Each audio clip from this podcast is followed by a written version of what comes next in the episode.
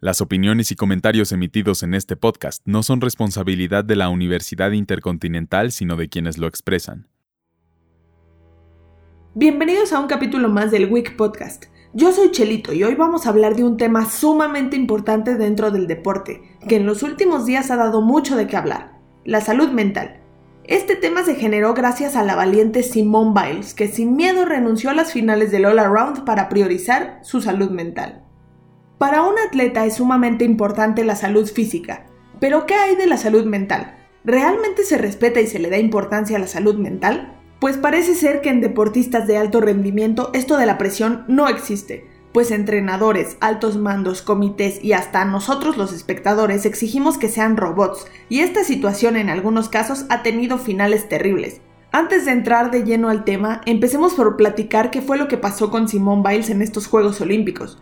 Bueno, pues la mejor gimnasta de todos los tiempos, de quien ya habíamos hablado en un capítulo anterior, nos mostró que es humana y que como todos, sufre de problemas personales que repercuten en su profesión, aceptando que no se sentía segura de competir y dándonos una lección que pasará a la historia. Simón se ha dedicado a la gimnasia y sacrificó una vida normal de escuela, bailes, partidos de fútbol y amigos por la agobiante búsqueda de la perfección Llegó a Tokio 2020 como la estrella estadounidense y la favorita de todos a quedarse con las medallas de oro de la gimnasia olímpica. El peso de las expectativas caía sobre ella y todos los reflectores la iluminaban, esperando que fuera espectacular y perfecta.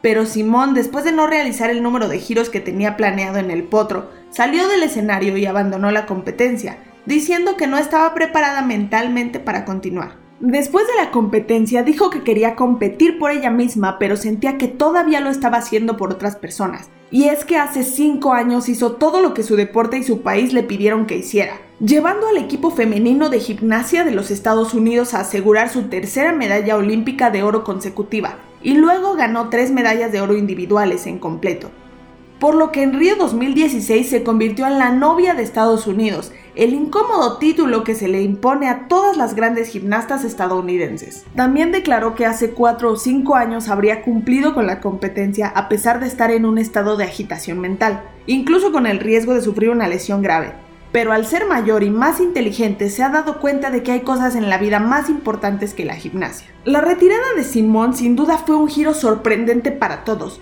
y se produjo horas después de que la gran Naomi Osaka cayera en la tercera ronda del torneo de tenis individual femenino.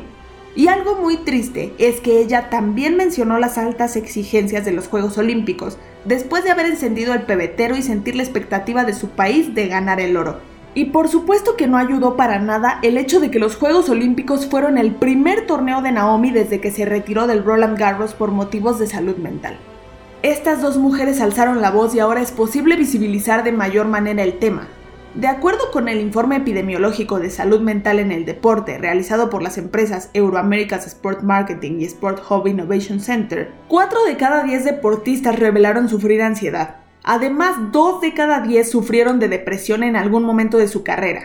25% la atraviesan actualmente y el otro 45% indicaron haberla sufrido en el pasado. Los datos dan magnitud de una parte del problema. Sin embargo, se trata de un informe antes del COVID, por lo que las cifras pueden ser mayores debido a las afectaciones a la salud mental que ha provocado la pandemia. Y esto se vincula completamente a que desde hace tiempo el deporte se ve como un gran negocio. La industria deportiva como la conocemos ahora tuvo su auge a partir de los años 90 con la globalización, cuando las ligas más grandes del deporte comenzaron a transmitirse y los medios iniciaron canales 100% deportivos.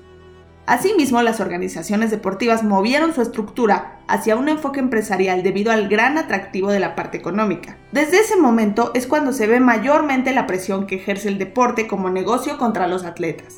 Con la llegada del Internet y las redes sociales se impulsó aún más el deporte como negocio y al mismo tiempo la presión y la violencia contra los deportistas, lo que impacta en su salud mental. Por eso es tan importante dejar de criticarlos y comenzar a apoyarlos. Junto con las presiones de la industria y el Internet, también están presentes los problemas sociales que continúan afectando de manera importante a sectores históricamente desfavorecidos y marginados, como las mujeres, las personas de tez negra y la comunidad LGBT. En el caso específico de Simón, ha soportado el estrés de ser el rostro de los Juegos para la NBC, de hablar sobre su abuso a manos de un médico del equipo de gimnasia estadounidense y de tratar de manejar las obligaciones de sus patrocinadores mientras se preparaba para los Juegos Olímpicos. A pesar de que no todo el mundo tiene la visibilidad de Naomi o Simón o vive bajo la presión a la que están sometidos los atletas en la competición más importante del mundo, el gesto de Simón puede servir de lección y reflexión para todos. No somos solo atletas, somos personas al fin y al cabo y a veces hay que dar un paso atrás, dijo tras abandonar la arena de los Juegos Olímpicos de Tokio. Estas declaraciones fueron apoyadas por leyendas del deporte como Michael Phelps, Nadia Comaneci, Katie Ledecky y el futbolista brasileño Adriano. A esto se le sumaron figuras públicas como Michelle Obama, Justin Bieber, Hillary Clinton y Janet Jackson, entre otros. Aunque también ha habido opiniones en contra, como la del tenista serbio Novak Djokovic, que declaró que la presión es un privilegio y se debe aprender a vivir con ella, días antes de perder la oportunidad de la medalla de oro y de perder el encuentro por la de bronce hecho que lo llevó a protagonizar una escena violenta donde con rabia y frustración rompió su raqueta, acto que si lo hubiera realizado Serena Williams seguramente ya estaría multada y los medios la crucificarían. Pero en el caso de Djokovic aparentemente se justifica. Lo importante es que el serbio quedó en ridículo y solo nos hizo más evidente el hecho de que la salud mental es importante. Afortunadamente el caso de Simón y de varios atletas obligados a competir y que cargan con la presión ha terminado relativamente bien, pues un ejemplo de esta situación que terminó muy mal fue el de Elena Mukina, una gimnasta soviética que cargaba con la presión de tener que ser mejor y superar a la rumana Nadia Comaneci. Y aunque ella escuchó a su propio cuerpo, sus entrenadores la ignoraron y la condenaron a pasar el resto de su vida en una silla de ruedas. Elena Mukina se rompió la pierna en 1978 y no se le concedió el tiempo necesario para recuperarse.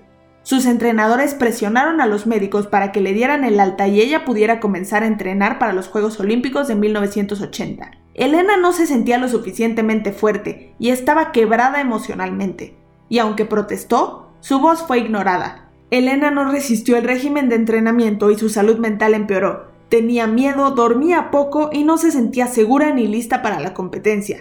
En los Juegos Olímpicos de Moscú, mientras Elena Mukina practicaba el salto Thomas, su pierna debilitada le cobró la factura, haciendo que cayera sobre su barbilla, provocándole una fractura del cuello, lo que ocasionó que se quedara parapléjica a los 20 años.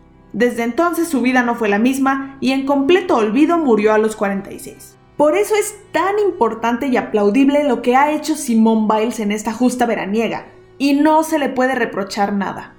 Al día de hoy, Simone no ha dicho si estas Olimpiadas serán las últimas en su carrera. Ha insinuado que volverá a los Juegos de París 2024, aunque solo en salto de potro para honrar a sus entrenadores franceses Cécile y Laurent Landy, pero ya está lista para retirarse. El caso de Simone ha pasado a la historia como un acto brutal de amor propio y coraje, por lo que si desde antes ya era inigualable, ahora lo es más. Por eso es tan importante el comprender a nuestros atletas, apoyarlos y no criticarlos, pues no sabemos el daño que podemos llegar a causarles. Una vez más, se ha demostrado que ser deportista de alto rendimiento no es nada fácil. Ojalá que la situación cambie a partir de esto y el deporte vuelva a ser un espectáculo sano y no un negocio. Muchas gracias por escuchar este capítulo. Recordamos que esto es un proyecto institucional de la Universidad Intercontinental por parte de la Licenciatura en Comunicación Digital.